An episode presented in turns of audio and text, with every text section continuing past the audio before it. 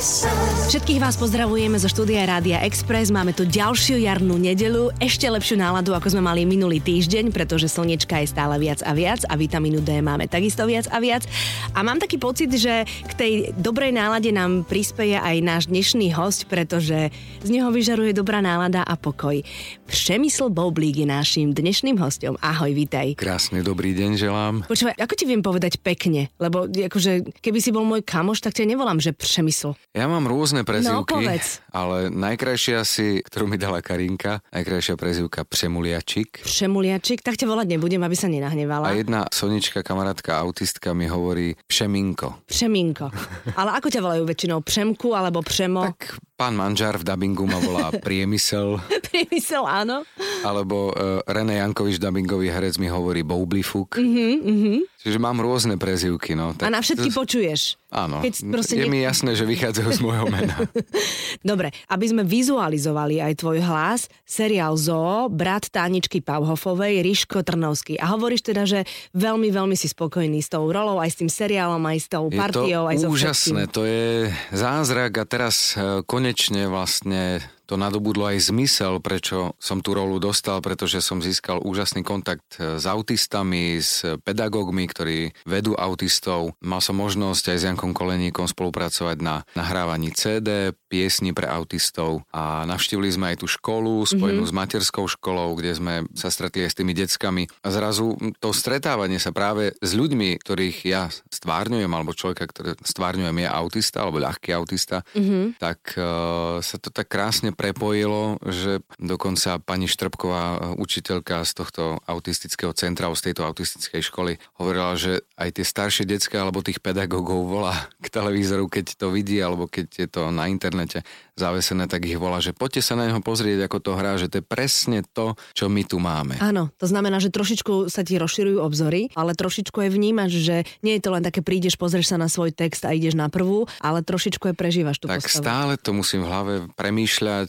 Karinka mi tiež dosť pomáha, za čo jej veľmi pekne ďakujem, lebo nie vždy ten scenár, ja nechcem teraz nikoho kritizovať, ale Jasné. všetko sa to robí v rýchlosti. Mm-hmm. Naozaj toho času je málo, je to rýchla produkcia, čiže ani tí scenáristi nemajú veľa času na to, aby niektoré veci domysleli do dôsledkov a ja v rámci toho, aby som zachoval vlastne kontúry tej svojej postavy, to vyjadrovanie, spôsob reči, slova, ktoré používam, tak e, samozrejme si musím častokrát tie texty upravovať. Mm-hmm. A Karinka ma tiež upozorňuje na to, hej, hej, hej, ale tak to Ríško nerozpráva. To je hrozne pekné. No, to je perfektné. Spomínaš Karinku, my samozrejme musíme povedať, že je to Karin Olasová, slovenská herečka, možno naši posluchači nevedia. Máte spolu štvoročného Oliverka, ktorý chodí spávať o pol 11. a vstáva vtedy, keď vstávaš ty, to si mi už stihol povedať.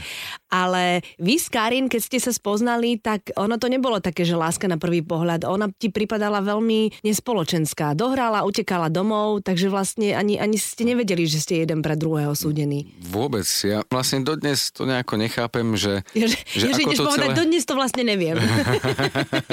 Nie, dodnes tomu nerozumiem tomu nášmu vlastne stretnutiu, spojeniu, lebo a myslím si, že je to o tom, že človek dozrieva vnútorne okolnostiami, ktoré ho stretávajú v živote, tak sa mení, mení svoj hodnotový rebríček a vlastne v takýchto nejakých životných okolnostiach, ktoré boli dramatické v našom živote, sme sa stretli, kedy sme prechádzali kompletnou nejakou takou vnútornou premenou. Sme sa dokázali v tej chvíli na seba naladiť a zistili sme, že máme spoločné hodnoty, len doteraz neboli prejavené. Rozumiem.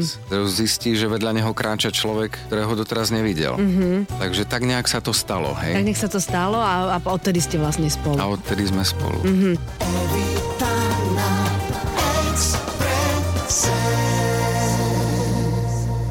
Si mal ale takéto obdobie, kedy si e, hľadal v tom svojom živote, že čo vlastne chceš robiť, ty si chcel hrať, potom to nešlo, mal si pocit, že to nepôjde a e, hľadal si pravdy aj inak ako ľudia, ktorí proste idú, že stredná škola, vysoká škola, rodina a tak ďalej a tak ďalej. Ja som si tak čítala o tom, pre mňa to bolo hrozne zaujímavé. Ešte si schopný o tom rozprávať, ochotný? Mm, Samozrejme. Lebo ja, totiž, lebo ja totiž vôbec neviem, tam sa skloňovalo, že Hari Krishna, to sa dá pomenovať ako sekta alebo nie? Samozrejme, je to sekta. Dobre. A každá iná, aj kresťanská nejaká úzka skupina môže byť sektou, pokiaľ nesplňa určitý počet členov. Mhm. Mm-hmm. Je to vedené, že je to malá skupina ľudí, ktorí majú mm, myslenie orientované nejakým dogmatickým smerom. Áno, a ty si na nich ako prišiel? Je to asi jedna z najnebezpečnejších otázok, ale zároveň najkontroverznejších v rámci svojho osobného života, ktorú si človek môže položiť a to je, čo je môjim zmyslom života. Mm-hmm. Lebo v určitom období, kedy sa mi nedarilo a bol som nepokorný, nezodpovedný a samozrejme s tým boli spojené určité problémy, ktoré sa potom diali v mojom živote a som si hovoril, prečo práve ja, hej, a prečo to ide všetko tak ťažko a prečo musím zažívať takú bolesť a trápenie. To si mal koľko rokov? 18-19. Mm-hmm. Takže z tejto vlastne primárnej nezodpovednosti a zároveň vlastne chuti žiť hej, a užívať si života, však puberta, som bol proste adolescent ako no, jasné, každý hormóny, všetko. Áno, ale z toho proste prišli určité problémy a nedá sa povedať, že tragické udalosti, ale jednoducho nepríjemnosti. Mm-hmm, akože si vystrájal moc? No, ja som vystrajal hodne. Aha, tak. Hodne a to ani rodičia dodnes o mnohých veciach mm-hmm. nevedia, čo som ja všetko stváral, mm-hmm. ani o tom nikdy rozprávať nebudem. Dobre. Ale bol to taký nejaký osobný vzdor toho, že ja som si vždy dokazoval, že som slobodný človek. Mm-hmm. Samozrejme, dnes to vidím vlastne na Oliverkovi, že pravdepodobne má túto povahu črtu v sebe takisto, že nedáva si hranice a nerešpektuje hranice, ktoré mu dávajú iní. Mm-hmm. Takže ja som vtedy tiež tie hranice nemal nikdy rád, ale z toho plynuli tieto problémy. No a potom som si položil otázku, čo je môjim zmyslom života. Z toho vyplynulo filozofovanie, mm-hmm. hľadanie nejakých kníh, ktoré by ma inšpirovali mm-hmm. k ďalšiemu sa zamýšľaniu a hľadaniu odpovedí. No a objavil som jednu knihu, ktorá sa volala Šrímad Bhagavatam, mm-hmm. Ktorú napísal Šrí Áčaria Prabhupáda No tak to nezopakujem, Indický ale mudrc, ktorý pri, pricestoval do Ameriky a ktorého nasledovali aj určitý čas e, Beatles. Áno. No a táto kniha Šrimad Bhagavatam vlastne ma tak nejako priviedla ku Krišne, ako sme sa vybrali s kamarátmi do Prahy stopom, že ideme ich proste nájsť, že tam majú centrum, tak sme mm-hmm. ich navštívili, bolo to usmievaví, farební ľudia, mm-hmm ktorí každému žali veľa šťastia a čo v tejto dobe bolo také no, stretnúť usmievavých ľudí, ktorí sa s cudzím bavia absolútne odovzdane. Pohľadenie na dušu Áno, proste. to bolo mm-hmm. pre nás, že wow, no úplná super jazda. No a oni nás vlastne odkázali na Prešovské centrum, kde oni sídlili, takže tam som ich začal navštevovať a to, chcel som to vyskúšať, mm-hmm. takže som naozaj to Hare Krishna bral plne naplno, čiže som sa modlil na rúženci, spával som na zemi, odriekal som, celibát som držal, oltár som si doma postavil, kde som obetoval jedlo, bol som prísny vegetarián, tak ako oni vlastne to vyžadovali, to znamená ani ryby, ani vajcia. Ani kávu.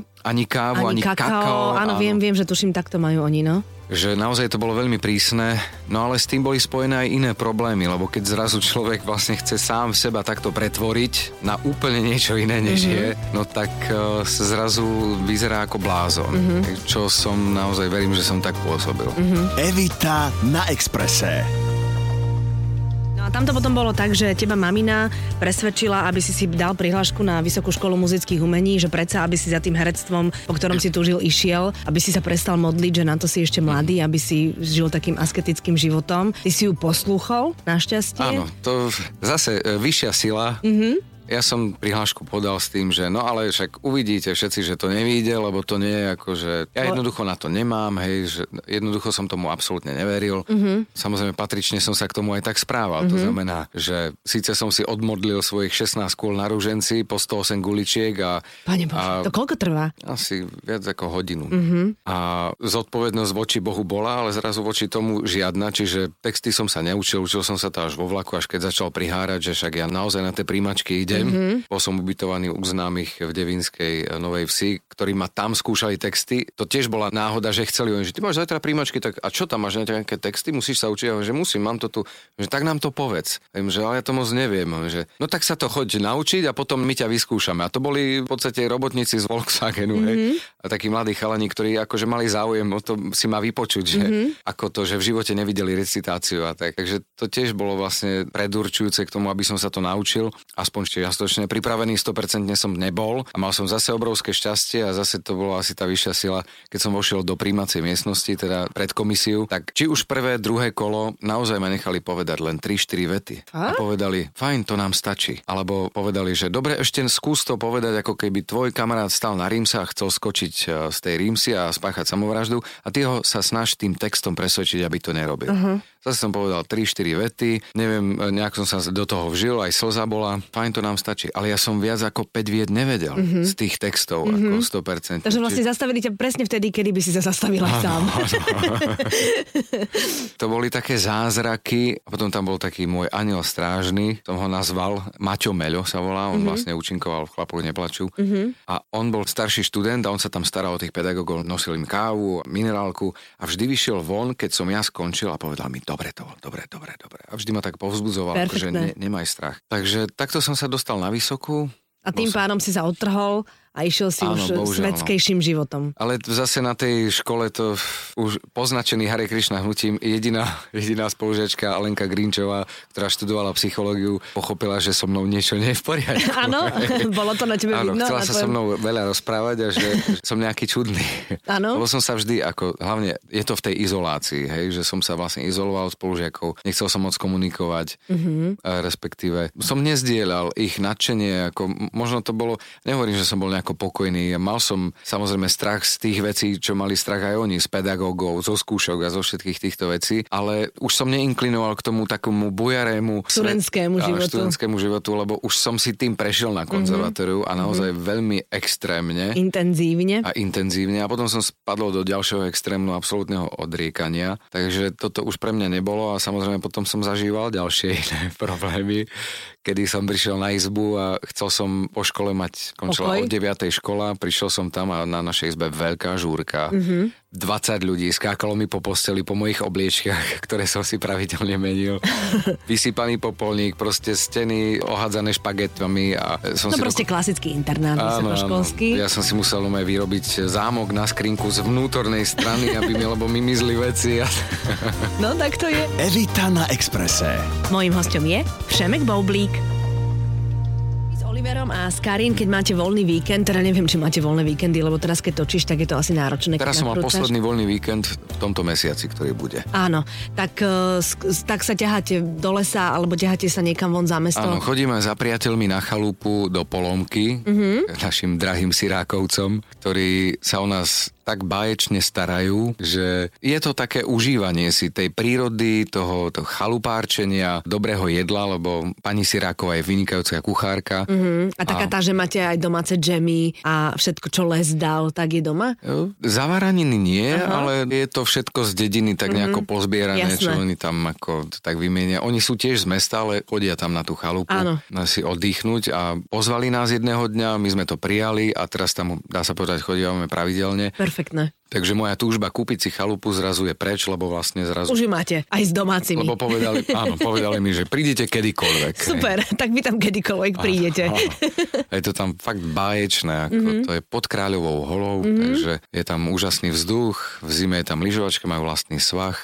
Lyžujete, ste lyžiari, hej? To nie, ale sme vášniví sankari, som zistil Aha, so, s mojim synom. No tak paráda. A budem ho tam učiť lyžovať, lebo nie je to náročná zjazdovka, takže možno k tomu pričuchnem aj ja, lebo ja som nikdy neližoval. Mm-hmm. Iba mhm. raz a skoro som si zlomil nohu, takže som si povedal, že nie. A možno teraz sa k tomu nejako dostane. Áno, to je krása a potom len hľadaš dobre kopce a to je potom... Ale v zásade ja nevyhľadávam tieto, túto akoby svetskú zábavu. Ja potrebujem voľný čas na to, že výjdem proste do lesa do Rakúska mm-hmm. na prechádzku mm-hmm. a som úplne sám, nestretnem tam živú dušu, uh-huh. sadnem si tam na lavičku a strávim takto dve hodiny. Neviem, či nechodíš do toho istého lesa, čo my obsom, lebo tiež tam nikdy, nikdy tam nestretneme Aha. ani my živú dušu no. a chodíme tam tiež. A nie, že by som ľudí nemal rád, mm-hmm. práve naopak, ale ale chcem svoje vedomie otáčať na seba. Mm-hmm. Hej?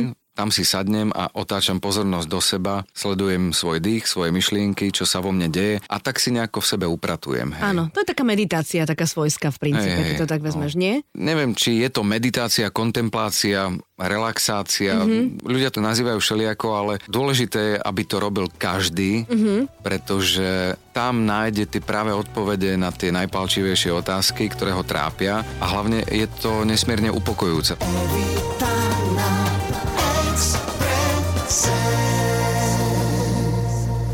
Leto sa blíži.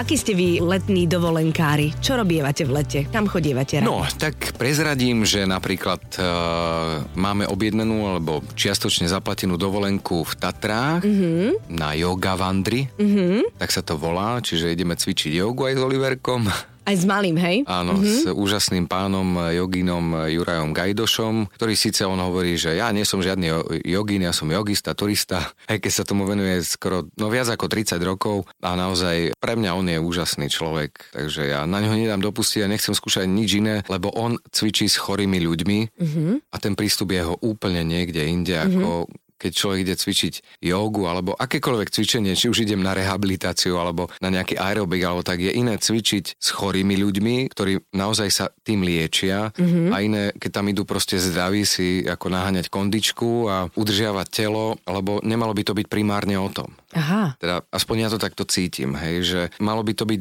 prepojené, že ide mi aj o to telo, ale ide mi aj o to liečenie seba samého, lebo my ani častokrát netušíme, aké máme neduhy hej, v sebe. Napríklad, ako sme zanesení, lebo máme napríklad alergiu, ako ja teraz na jar a neviem, z čoho to je. Či a máš to, to je... prvý rok, hej? Prvý rok. Mm-hmm. Ja som bol nádchar alebo chronický zápal nosných dutín, no a neviem, som objednaný k čínskemu lekárovi, lebo už si neviem s tým rady, že čo s tým mám robiť a o pol roka ma príjme, lebo je tak vyťažený alebo cestuje po svete a uvidíme, že či sa podarí ako mu nejakým spôsobom odhaliť, že čo je príčina. Mm-hmm. Lebo príčina nie je v nose. No, jasné, že nie. Hej, príčina je niekde inde. Mm-hmm. Možno konzumujem niečo, čo je nie je vhodné, mm-hmm. ale stále som neodhalil, že čo. Mm-hmm. Tak on ti možno pomôže. Oni potom aj akupunktúrou to, to vedia krásne Áno. vyhnať z tela. Teda ja, ja som alergička a tá akupunktúra mi to krásne mm. zmierňuje.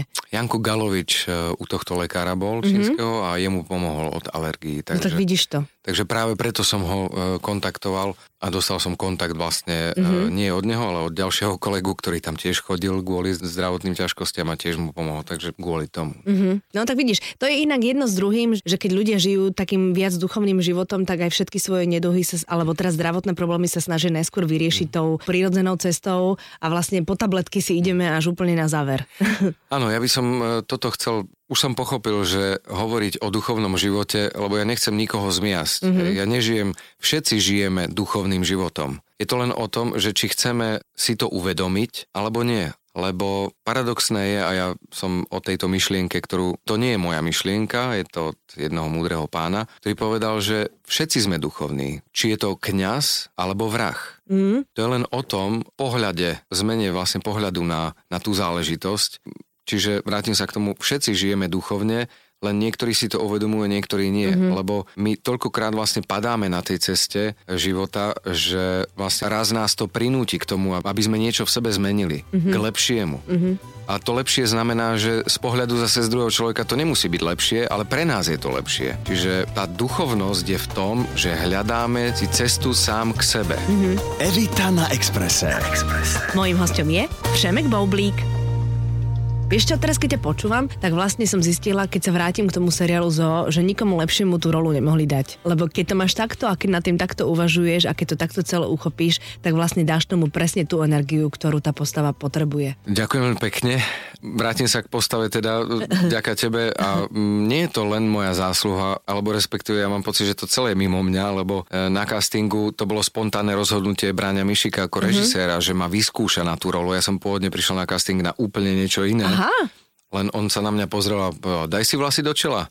No, dali mi text, hej, ktorý som nevidel, že prečítaj si to, že je to ľahký autista, taký Asperger, Mm-hmm. A možno aj autista, ešte nevieme presne. Mm-hmm. No a proste ma, ma naviedol k tomu, aby som improvizoval. Z tej improvizácie vzniklo to, že teda som tú rolu dostal. Bolo to úžasný taký pre mňa až uh, mystický zážitok v tom, že sa tam udialo na tom castingu niečo, čo je neopakovateľné mm-hmm. hej, v tej improvizácii. Čiže zase to bolo mimo mňa, bolo to také odovzdané. A potom ďalšia vec, že mám kamaráta, ktorý mal kontakt na autistické centrum, čiže som mu hneď volal, že prosím ťa sprostredkuj mi, lebo dostal som rolu, potrebujem o tom niečo vedieť. Určite. Zač- začal som to nejakým spôsobom študovať na internete a ďalšia vec, že keby tam nebol Braňo Mišík ako režisér, ktorý to celé naštartoval ten seriál, lebo ja som mal pocit, že on tomu veľmi dobre rozumie, mm-hmm. týmto ľuďom. Mm-hmm. Hej. Mhm. Čiže on ma vždy upozorňoval, on mi povedal, musí to byť na hranici normálnosti, lebo ako náhle to bude nenormálne, komické, e, groteskné, Be- nikoho to nebude zaujímať. To bude karikatúra už potom, áno. Mm-hmm. A, a hlavne ľudia, bohužiaľ je to tak divák, sa nechce pozerať na chorého človeka veľmi dlho. Je to proste nepríjemné. Čiže malo by to byť proste proste príjemné, mm-hmm. na hranici normálnosti. A nie len toto, ale v každej situácii mi dokázal povedať, že tuto menej, tuto viac, alebo tuto sprav. Čiže on mi povedal, a tuto, tuto by si mohol proste si vymyslieť nejaké gestá, mm-hmm. ktoré by pre teba boli charakteristické. A postupne to so mnou takto vlastne budoval a